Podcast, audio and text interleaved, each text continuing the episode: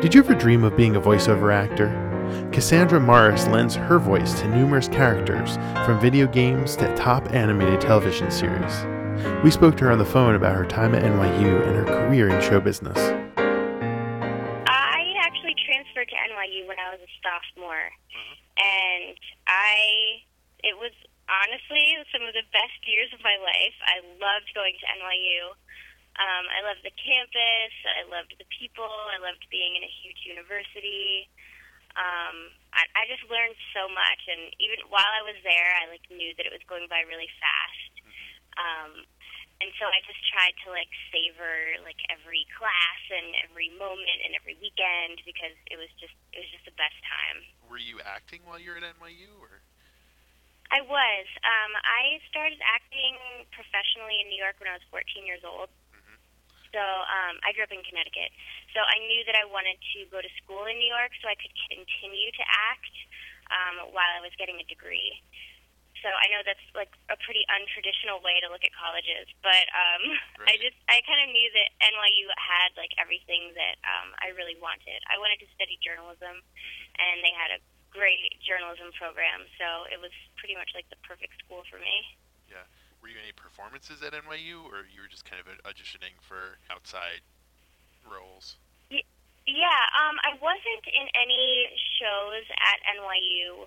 Um, it was just something like when I was at NYU, I was just kind of like concentrating on my studies there, Right. and I was kind of involved in um, the the Washington Square News. Like I did some stuff for the newspaper.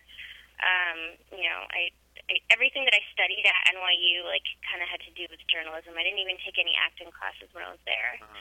Um, and then I kind of treated acting as my job Mhm. while I was at NYU.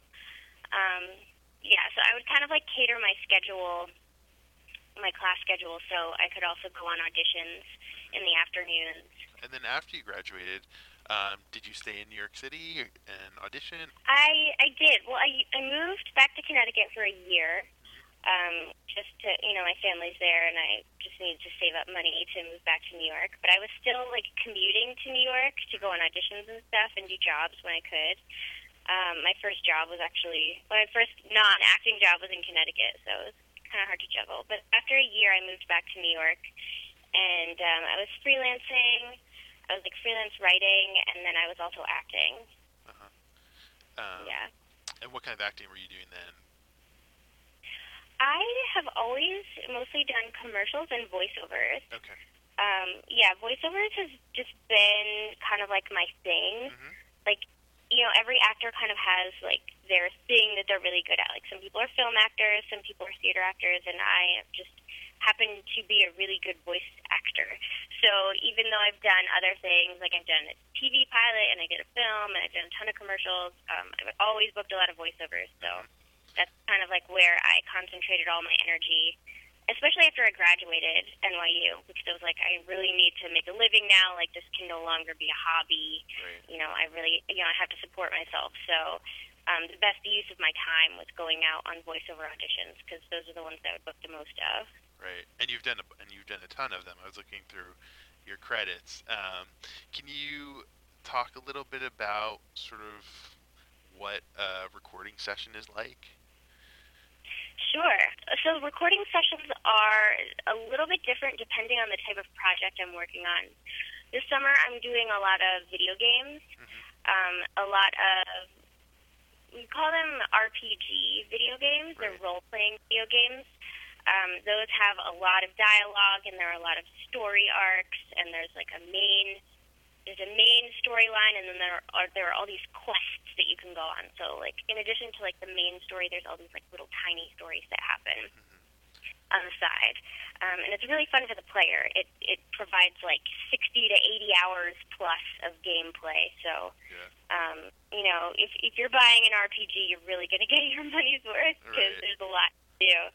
Um, so for those, the recording sessions are typically two to four hours. Um, this summer, I've been doing four-hour video game sessions just because I'm doing these two characters that they're the lead characters in the game, so they have almost 2,000 lines each. Wow. And um, yeah, it's a lot. so Um, so I go in, they set me up with the mic, and then everything's digital now. Like we don't even use paper scripts anymore. Uh-huh. So um, the script will literally be like on an oversized screen in front of me. And um, and the director has control over like what's on the screen, and they can edit the script as we're going, and they can scroll as we're going. Um, so for one of the games I'm working on, it's a Nintendo game and it's from Japan. So everything has been recorded in Japanese first. Mhm. So before every line, we'll reference the Japanese line, like we'll just listen to it and uh, see what they did, and then I'll do the I'll do the exact line in English twice, and um, then the director and there's also a producer from Japan there. They'll either pick take A or take B, or they'll kind of like redirect me, Mhm. um, depending on what they want. For this particular game, they um, the character that I'm playing is a 13 year old girl, and the Japanese did it very like cutesy, and she had a really high voice, and she got very excited a lot.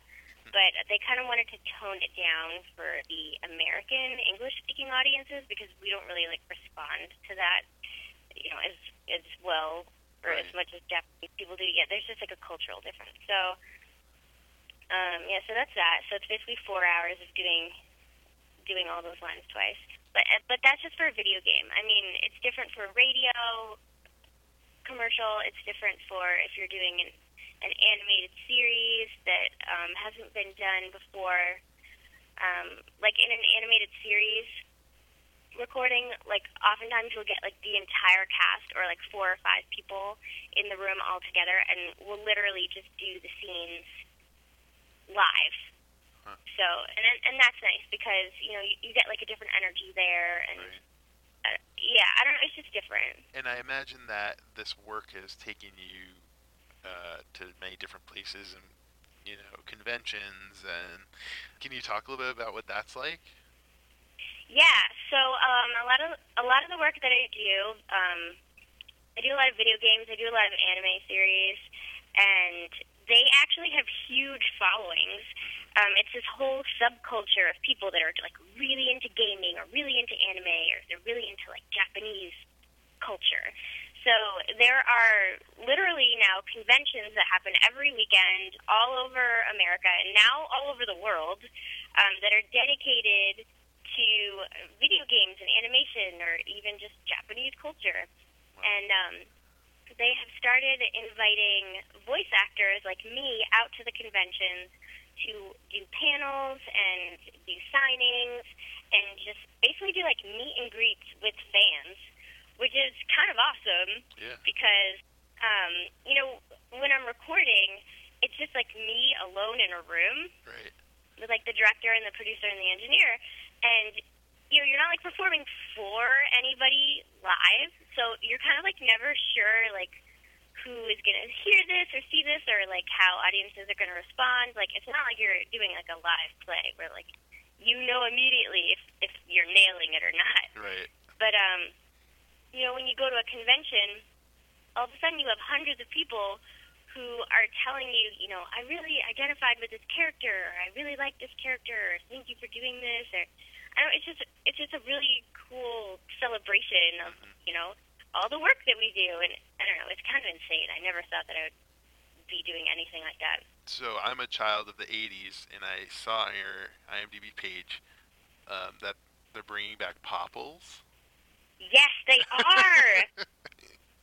you Can you about believe that? Yeah. Um, so they're bringing back the Popples, which was I watched Popples when I was little, and So my did I. I mom it. actually, yeah. So they had all these like plush toys with it as well, and my mom actually sewed me a Popple. that was like my Popples memory. So when I got the audition, I went in there and I was just like totally unapologetic. I was like, look. I love the Popples. My mom sewed me a Popple. I really want to be part of the show. And you know, like you never know like how people are gonna react to that, but I was like, I don't care. Like I love eighties cartoons and like it would be a dream to be on the Popples. so I don't know, I just like went all out and I was like, I need to book this and um I got the call back, and it was they called back me and one other person, and I knew who it was, and I was just like, I need to beat her. so I, I was just like fangirling over Popples to like the producers and stuff. I don't know if that helped. It may have helped. Yeah. Thank you so much for taking the time to do this. Yeah, of course. For more information on Cassandra, visit www.cassandraleemorris.com.